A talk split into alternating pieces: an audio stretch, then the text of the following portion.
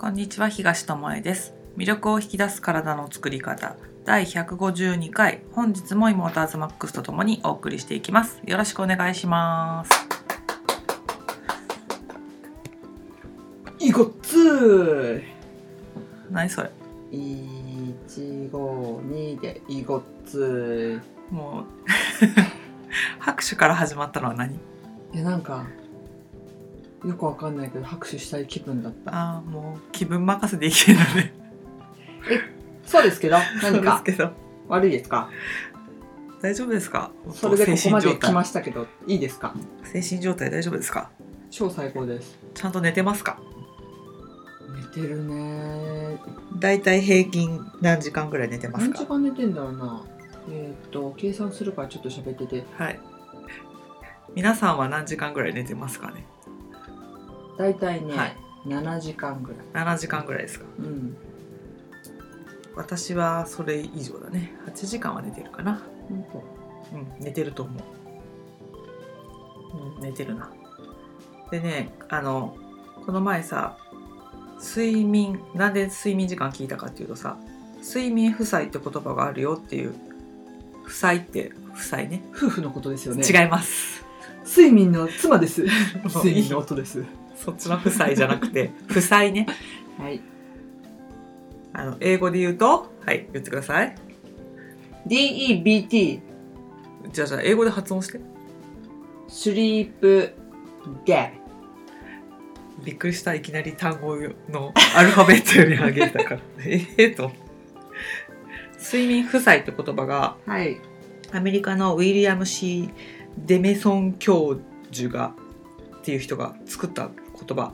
うーんアメリカの人が作ったんだ作った言葉っていうかまあそういう負債になっていくよってことを、えっと、1990年代にも体に睡眠時間が足りないと借金がたまるように、まあ、劣化するような健康障害じゃないけどそなんかあるよっていう。そう人は一定の睡眠時間を必要としておりそれより睡眠時間が短ければ足りない分がたまりつまり睡眠眠りの借金が生じるっていうことをえーっと言ってんだって。ではいあの曲いりません、はいでスタンフォード大学の睡眠生態リズム研究所の創設者でもあってもう90を超えてるんだけど今も健在、はい。で睡眠の研究を牽引してきた第一人者で皆さんもよくご存知のご存知のはい。レム睡眠ととかいう言葉を発見したシカゴ大学のクライトマン研究チームの一人でもある。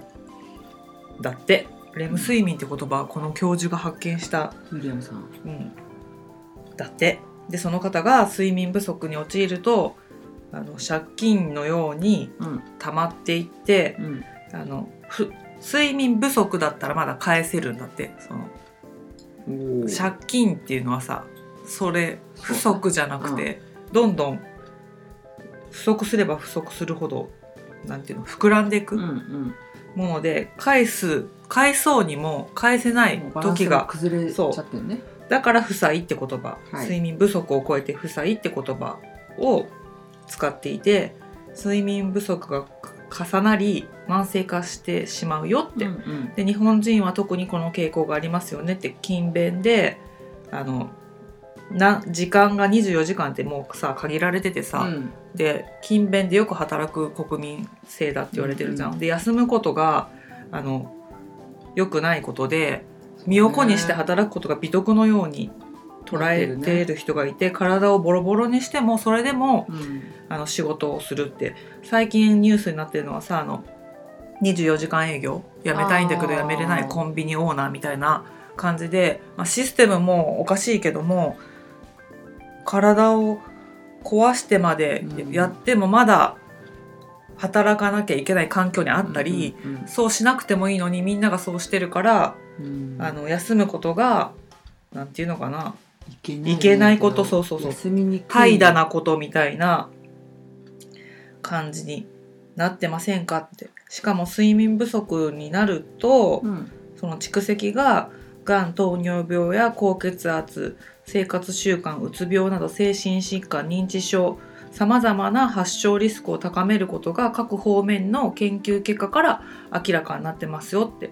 で睡眠負債を、まあ、止めるまず、うん。すね、不足になることを止めてあの体を休めてあげることもうん。大事だよって。ししかもこの実験このデメント教授が睡眠負債についてあの実験したんだって90 1994年に4週間に及んで。はい。で絶対あの14時間ベッドにいてくださいみたいな寝れなくてもそう、はいはい寝れなくても14時間ベッドにいてくださいっていう実験で。結構な時間よね。うん。で最初の1日2日はみんな13時間とか寝れるんだって。へー。8人ぐらいに健康な若者8人に実験しました、うん。寝れなくてもベッドに横になっていること。うん。をそれがやってほしいことね、うん。でその他の時間はどう過ごすかは書いてないんだけどうん。そうしたら1日2日はだいたいみんな13時間ぐらい寝れるんだって、で日をごとに睡眠時間が減少して1週間ぐらいするとベッドに入っても45時間しか眠れないようになっちゃうんだって、まあ、14時間も横に横たわっててくださいって言われたら、まあそうなるかもしれないねって。だけどこれを続けたところうん。3週間後に睡眠時間が8.2時間になってそれ以上あの伸びたり減ったりすることがなくなって安定してきたって。3週間後に。おお8時間8.2時間でね。うん。で生理的に必要とする時間が8.2時間であろうっていう判判断が出たんだって。うんうん。でその参加した人たちの平均の実験前の睡眠時間がめちゃめちゃ低かったかっていうとそうでもなくてうん。その人たちは7.5時間平均寝てたんだって。じゃあまあ普通に。でも40分の負債が毎日あったわけね。へー。7.5時間寝てても8.2時間が平均あ必要でしょうっていう時間あーだったから。だから40分は負債があって40分で大したことないじゃんって思うしよく寝れてる方じゃない7.5時間って。で本人はまあ自覚症状がないじゃん。うん。別に寝不足だとも思ってない量だと思うの7.5時間だと。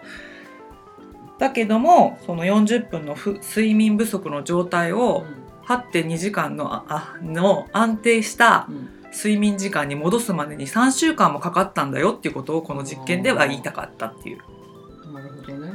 3週間もたった40分って思うけどさ。うん。3週間ももかかったんでその体のリズムがさ。整うまでね。整うまで。ん。しかも最初めっちゃ長く寝れてそのうち途中。45時間しか寝れない日があって。で最終的に8時間ぐらい体が休めばちょうどいいでだから6時間とか寝てますからよく寝てる方ですよって日本だとよく言うと思うんだけどもうそれってかなり不足してませんかって。で6時間の睡眠を2週間続けるとうん。集中力や注意力は2日徹夜したのとほぼ同じレベルまで衰えるっていうのがペンシルバペンシルベニア大学の研究チームが行った実験で出てんだって。結構だね。すごくない？6 6時間の睡眠2週間とってたらまあ今のさ忙しい生活をしてる人たちはさまあまあ2週間毎日6時間寝れてるしなって感覚だと思うの。だけどそ集中力の状態が2日徹夜したのとほぼ同等まで衰えるって。だから休めてないってことだよね。うそういうことだね。脳機能としては、うんうん。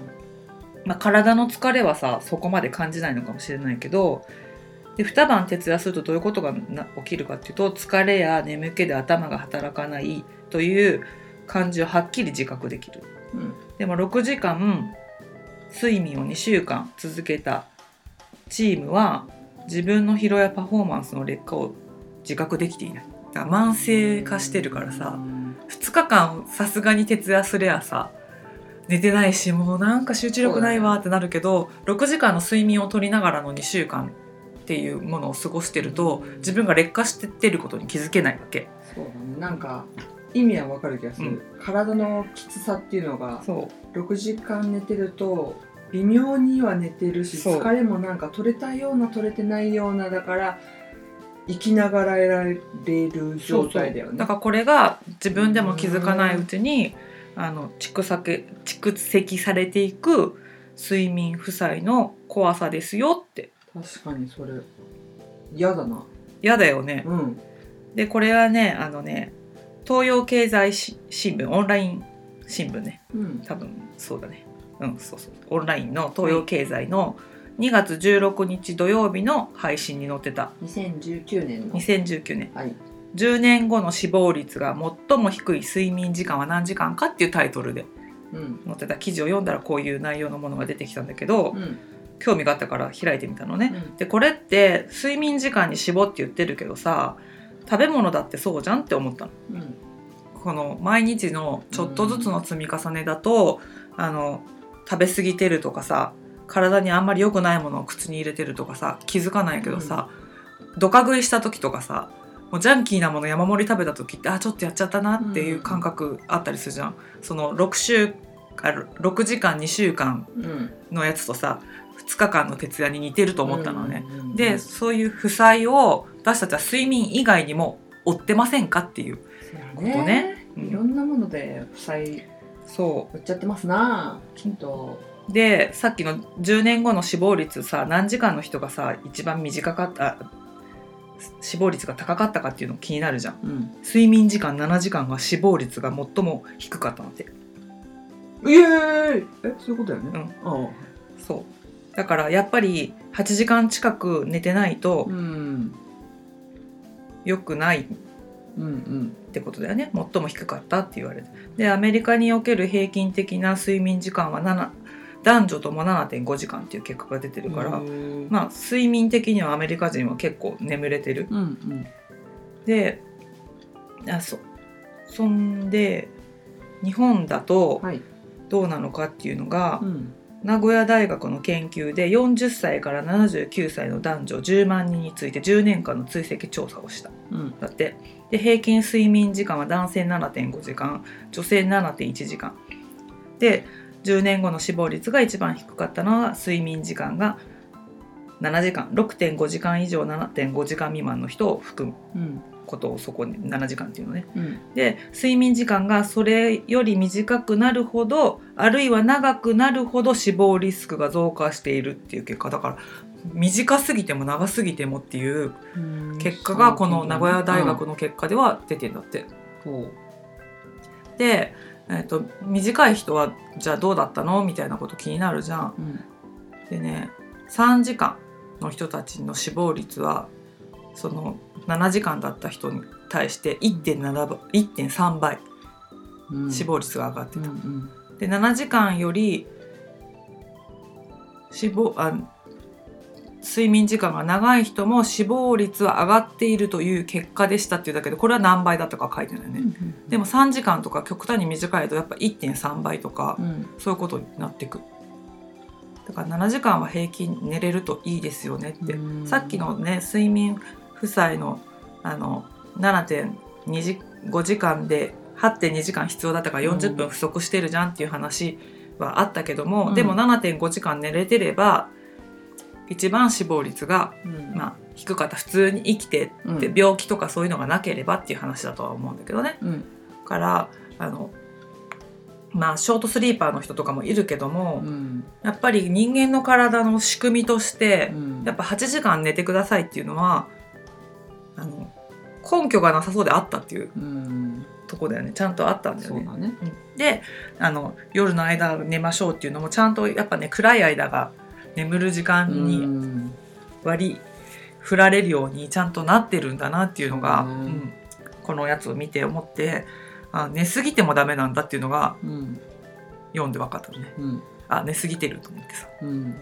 確かに寝すぎるとだだるいしうん。だからさあの食べ物もそうだよね食べ過ぎも良くないし食べなさすぎも良くないっていうじゃん、栄養不足になっちゃうし、うんなんかそれに近くてやっぱりあの程よいっていうところをうん。あの人間は快適とするんだなっていうのはね。うん。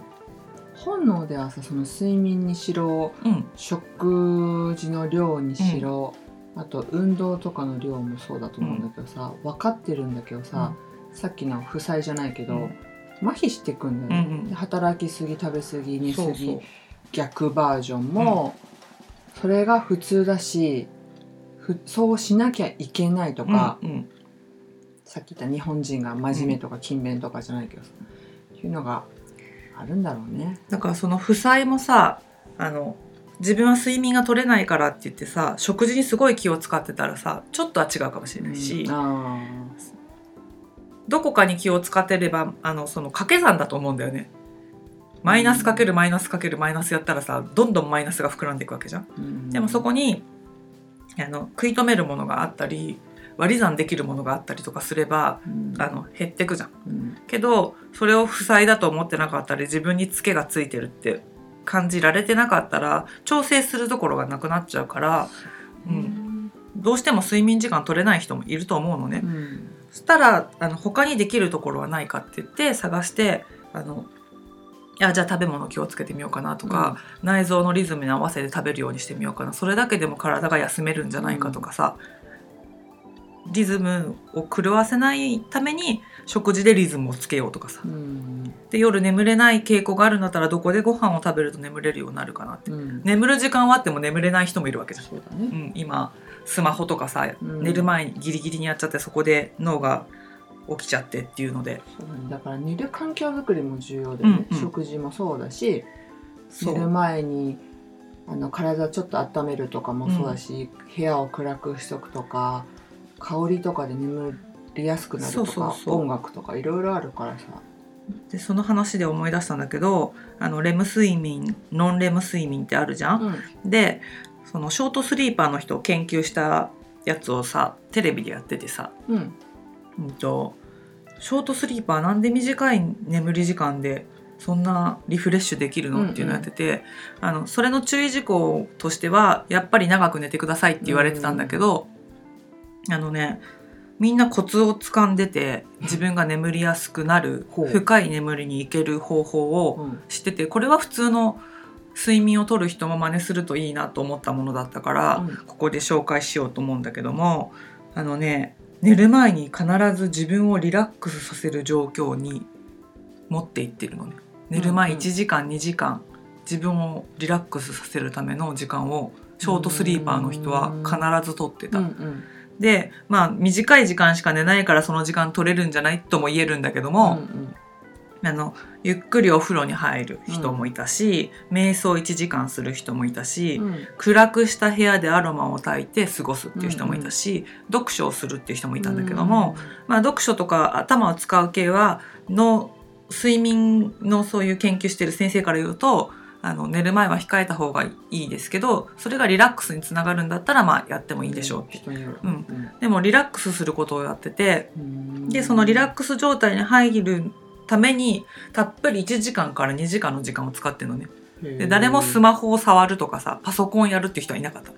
すごいねそれは、うん。でその人たちのもう一つの特徴っていうのがベッドに入ってから、うん。その深い眠りって言われるレム睡眠に入るまでのうん。到達時間が一般の人の平均が15分かかるんだって、うん。だけどその人たちは3分でそのとこに到達できたり早っ。10分で到達できたり 長くてもまあ十何分かな。もうあっという間に。一応その15分っていう一般の人よりかは早かったってこと般の人15分。15分だったと思うんだけど。違ったかな。もうちょっとだったかな。あでも15分から30分ぐらいだったと思うんで、うんうん。ちょっとそこちょっと曖昧ですいませんね。でだからもう普通の人が深い眠りに入るまでの時間がめっちゃ早い、うん。もうあの究極に早いよね、うん。でそのノンあノンレム睡眠からレム睡眠に入った時にレム睡眠に滞在している時間が究極的に長いんだって。なるほど。8時間睡眠してて普通の人がレム睡眠に滞在する時間って15%ぐらいなんだって、うんうん。だけど一番長い人で1時間しか睡眠してないんだけど、えーショートスリーパーもショートスリーパーだね、うん。1時間しか寝てないんだけどそのうちのにうーんと何パーセントだったか。30%近くうん。そのレム睡眠の中にいるの、おーなるほどね。うん。だからちょっとしか寝てないんだけどうん。深い眠りの時間がえらい長いっていう、うんうんうん。で私たちはそのさ1時間半交代でこうレム睡眠ノンレム睡眠が来るみたいなさうん。リズムがさっきの研究の人が見つけたことじゃん。うん。その波があるんだけどその波のさ深いとこが長く続いて、うん。で浅くなって目が覚めるぐらいな、うんだからすすごい、まあ、睡眠の質が全然違ったっていうのは、まあ、あったんだけどね。だけどあの DNA とかのあの燃焼度とかそういうのを調べてもらったらやっぱりあの疲れが細胞レベルでは取れてない状況がありますよっていう警告をもらっててうん。あのショートスリーパーの中でも極端に少ない人だったら1時間から2時間半しか寝てない人だったの。その出てきてた例題に挙げられてた人は。から余計にその DNA レベル的には消耗してますよとは言われてたんだけどだからあのせめて5時間ぐらいは寝てくださいって言われてたんだけどね。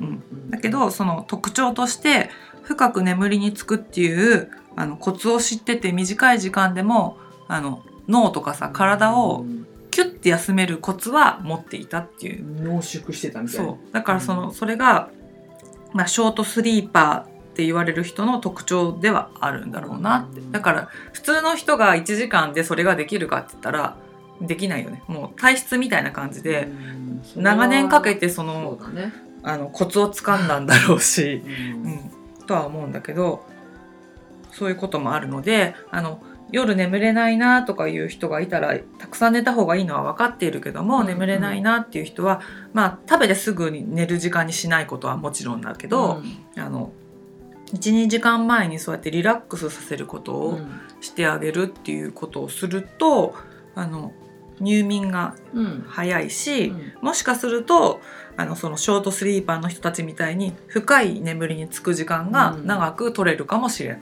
そう。ん。うん。からねあの睡眠の質も大事なんだよねっていうことだよね。うん。その長さももちろんうんそう、長さで見るのも大事だけどもその中でどれだけの質が取れているかっていう食事と一緒だと思うんだよね。うん。食べりゃいいか栄養素が揃ってればいいかっていうとうん。そうでもなくてその食べる環境であったり食べるものであったり質も大事になってくるからトータルで見て自分が心地よいと思えるものかどうかっていうのもまた検証していく必要はあると思うんだけど、うん。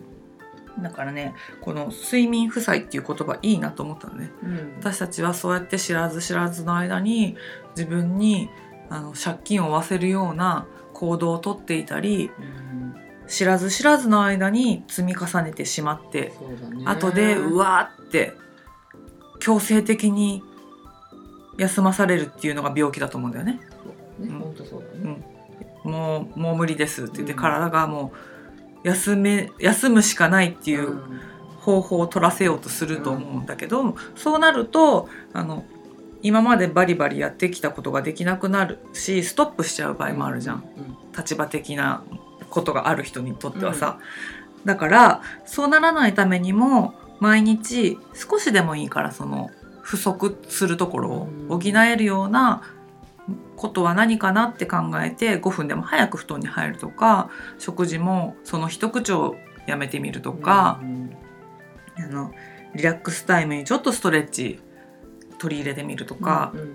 そういったことであの将来の自分にいらない借金を負わせることはしなくて済むかなって、だからあの負債をするぐらいだったら今から健康貯金。うん。そっちでね。そう、ね。同じ時間を24時間をうん。自分を後でなんかあやっちまったなっていうところに追い込むのに使うのか、少しでも意識を置いてあの貯金お金じゃないものでねうん。貯金自分にできていくっていうのが豊かさを後で受け取った時にね、わあやっといてよかったってものになると思うんだよね。うん。本当あの真面目すぎるから日本人。うん。休むことをなんか躊躇しちゃう風邪ひいてもなんか休んだら悪いかなみたいな。あれなんだってね。インフルエンザでも働いてくださいっていう、お家でやれることやってくださいっていう記事、会社もあるとかいう話は。とかあのなんていうのかな面白いやつが載っててさ、うん。今の時代なのかわかんないけどその会社が特殊なのか知らないけどインフルエンザにかかった人が、うん。インフルエンザにかかってない人より人数が多かったので、まあ、学校で言えば学級閉鎖になる状況うん。だったんだって、そしたらインフルエンザになってない人は会社に来なくていいと。でどうせインフルエンザになってんだからインフルエンザになった人が会社に来て業務をしろと。え人数が多い方を取ったんてその会社。ブラックでしょ。うん。それ。